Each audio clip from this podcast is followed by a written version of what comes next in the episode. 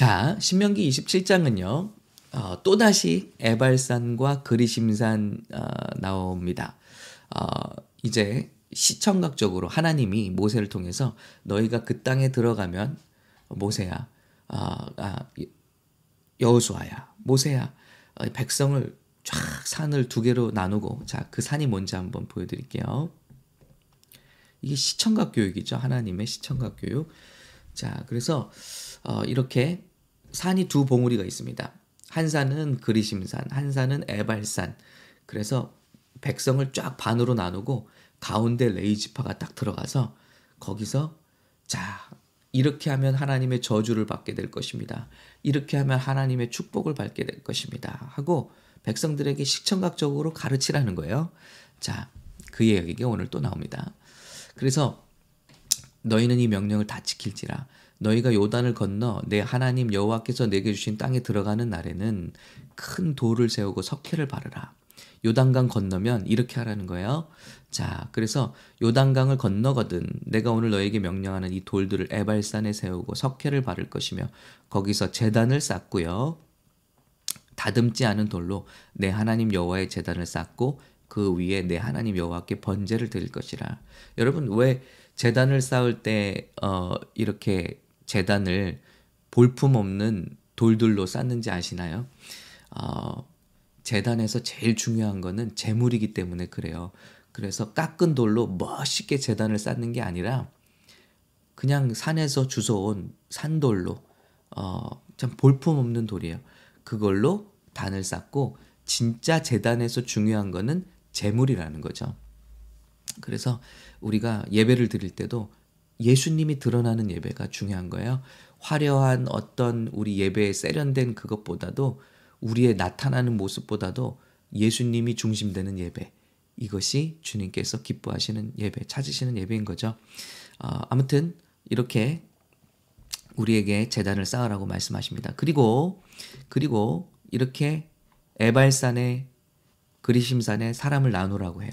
너희가 요단을 건넌 후에 시므온, 레위, 유다, 이사갈, 요셉, 베냐민 지파는 백성을 축복하기 위해 그리심산에 서고 자 민족의 반은 그리심산에 그리고 루벤, 갓과 아셀, 스불론, 단과 납달리는 에발산으로 보내고 그 가운데 레위 사람이 들어가서 양쪽을 향해 선포하는 거예요. 여러분이 광경을 상상하실 수 있겠죠?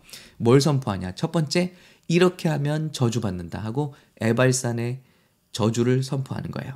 자, 그래서 너희는 택하라는 거예요.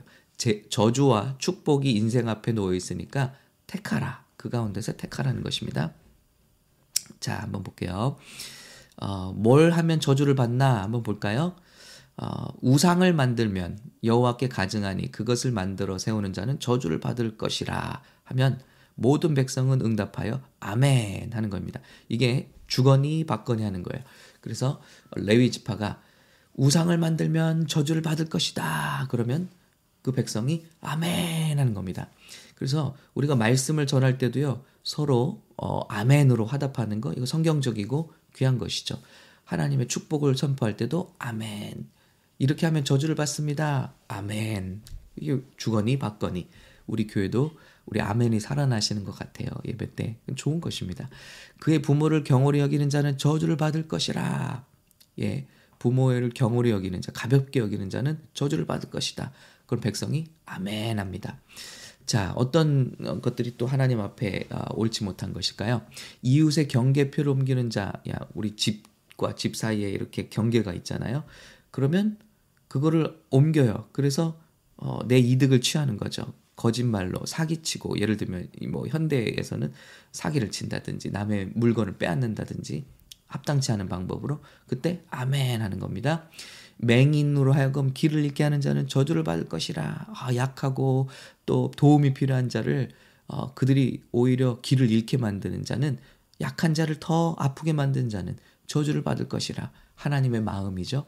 그런 백성이 아멘 합니다.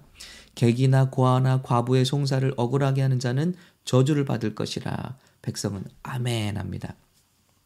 그의 아버지와 아내와 동침하는 자는 아버지의 하체를 드러냈으니 저주를 받을 것이라. 예를 들어 계모와 동침한다든지 근친이 되는 거죠. 그러면 아멘 하는 것입니다. 그렇게 하지 말라는 것입니다. 짐승과 교합하는 자, 짐승과 성관계를 할 수가 있습니까? 예, 있지요. 그런 일들이 있어 왔지요. 인류 문명에. 그리고 그로 말미암은 질병들을 우리가 경험하고 있습니다. 예, 모든 자는 저주를 받을 것이라 모든 백성은 아멘 할지니라. 이런 일은 있어서는 안 된다는 거예요. 그러면 저주 하나님의 저주를 받는다는 거예요. 아버지의 딸이나 어머니의 딸과 동침하는 자는 이것도 역시 근친이죠. 저주를 받을 것이라 할 것이요. 모든 백성은 아멘 합니다. 장모와 동침하는 자 저주를 받을 것이라. 아멘. 그의 이웃을 암살하는 자는 저주를 받을 것이라. 아멘. 무죄한 자를 죽이려고 뇌물을 받는 자는 저주를 받을 것이라. 아멘. 예를 들어 우리 어 한국에 지금 많은 재판들이 있지 않습니까? 그런데 이 재판에 관련한 사람들이 뇌물을 받고 청탁을 받고 어, 기우는 판단을 한 경우는 하나님 그것 미워하신다는 거예요. 아, 너무 이런 일들이 많아서 마음이 아픕니다. 아, 정말 뇌물을 받고 돈을 받고 이 판단이 기우는 경우들이요. 그래서 어, 이런 거 하나님이 미워하신다. 또 이렇게 보도에 나오면 그런 분들이 또 무슨 교회 다니시는 분들, 무슨 직분자들이에요. 그래서 아, 참 이런 일이 또 교회의 명예를 실추시키고 어, 참 어, 우리 성도들이 실족하게 만든다. 예수 믿지 않는 사람들이 손가락질 받게 만든다는 거죠. 이런 일이 없었으면 좋겠습니다. 이 율법의 말씀을 실행하지 아니하는 자는 저주를 받을 것이 할 것이요 백성은 아멘 할지니라. 자 이렇게 골짜기에 서서 이제 에발산을 향해서 이렇게 하면 저주를 받습니다. 하나하나 다 얘기할 때마다 백성이 아멘. 이 놀라운 광경이죠. 너무나 아름다운 광경이죠.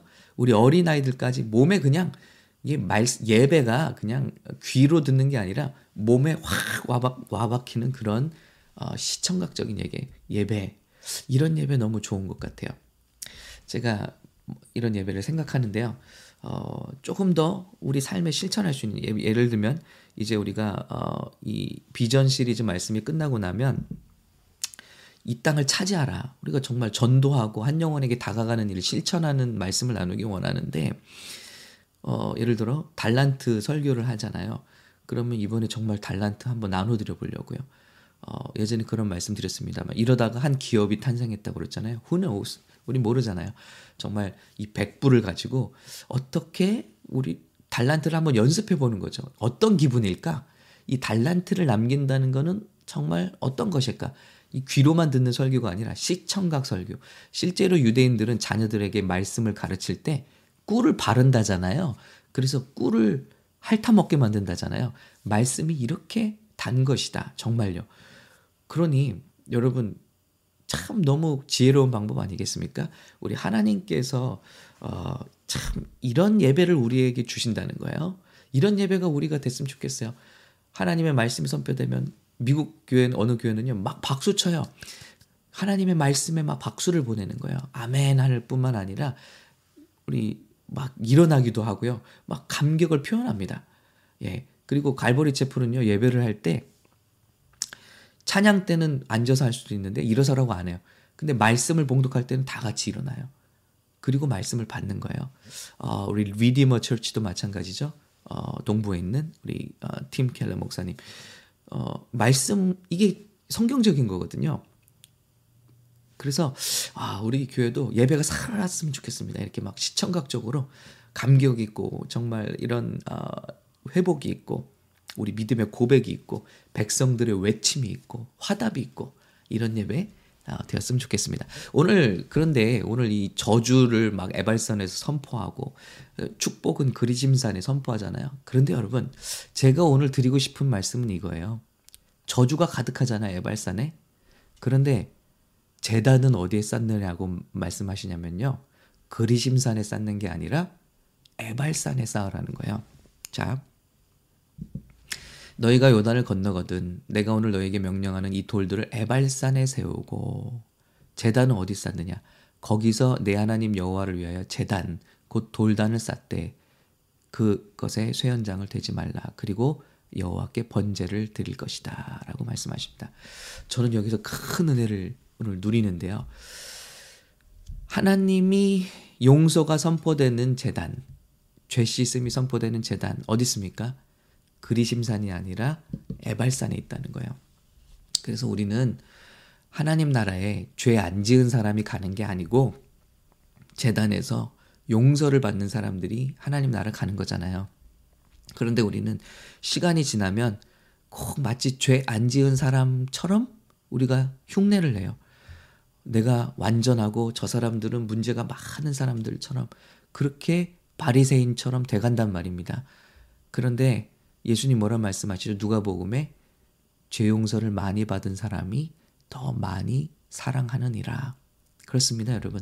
내 주제를 알고 내 죄가 어떠했는데 그걸 용서해 주신 하나님의 은혜를 아는 사람들이 더 하나님을 사랑해요.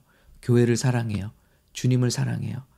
그런데 나는 하나님께 복을 받을 만해. 나는 존경을 받을 만해. 이런 사람들은요, 꼿꼿합니다. 그리고 하나님이 나에게 당연히 축복해 주셔야 돼. 나는 교회에서 당연히 이런 일을 할 수 있어. 왜냐하면 나는 그런 자격이 되니까. 이런 생각으로 똘똘 뭉친 사람들이 있어요. 여러분, 주님은 무엇을 바라고 계신 겁니까? 더 많이 용서받은 사람이 더 많이 사랑하느니라. 우리가 그런 마음으로 하나님 앞에 나가길 원하고 계신 거예요. 그래서 용서의 재단이 그리심산에 있는 게 아니라 축복의 그리심산에 있는 게 아니라 저주의 에발산에 있는 겁니다. 우리는 다 이런 죄를 짓고 살아요. 에발산에서 선포된 죄, 우상숭배 합니다. 이웃을 아프게 합니다. 내 네, 부모를 공경하지 않습니다. 그러잖아요. 사회를 망가뜨립니다. 그런데 거기에 용서가 있는 거예요.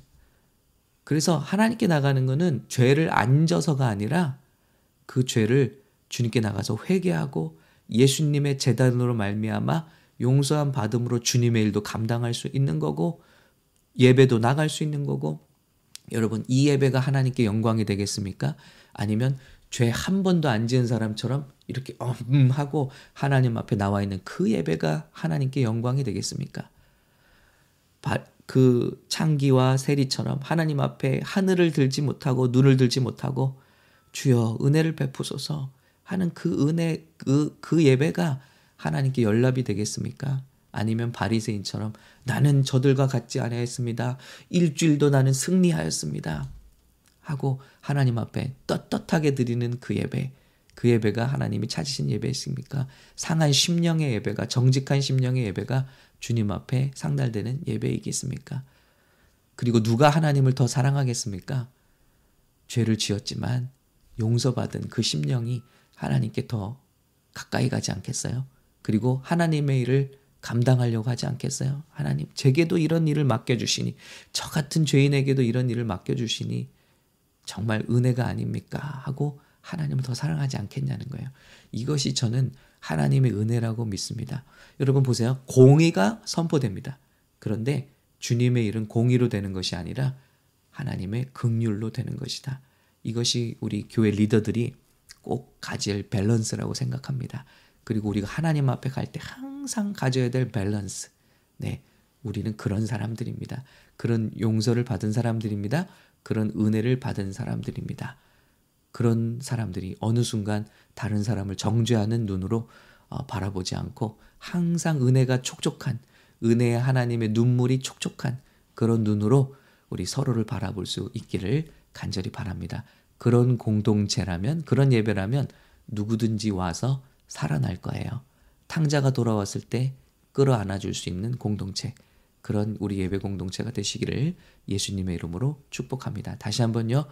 하나님의 재단은 흠이 없는 그리심산이 아니라 저주가 선포된 에발산에 서 있습니다.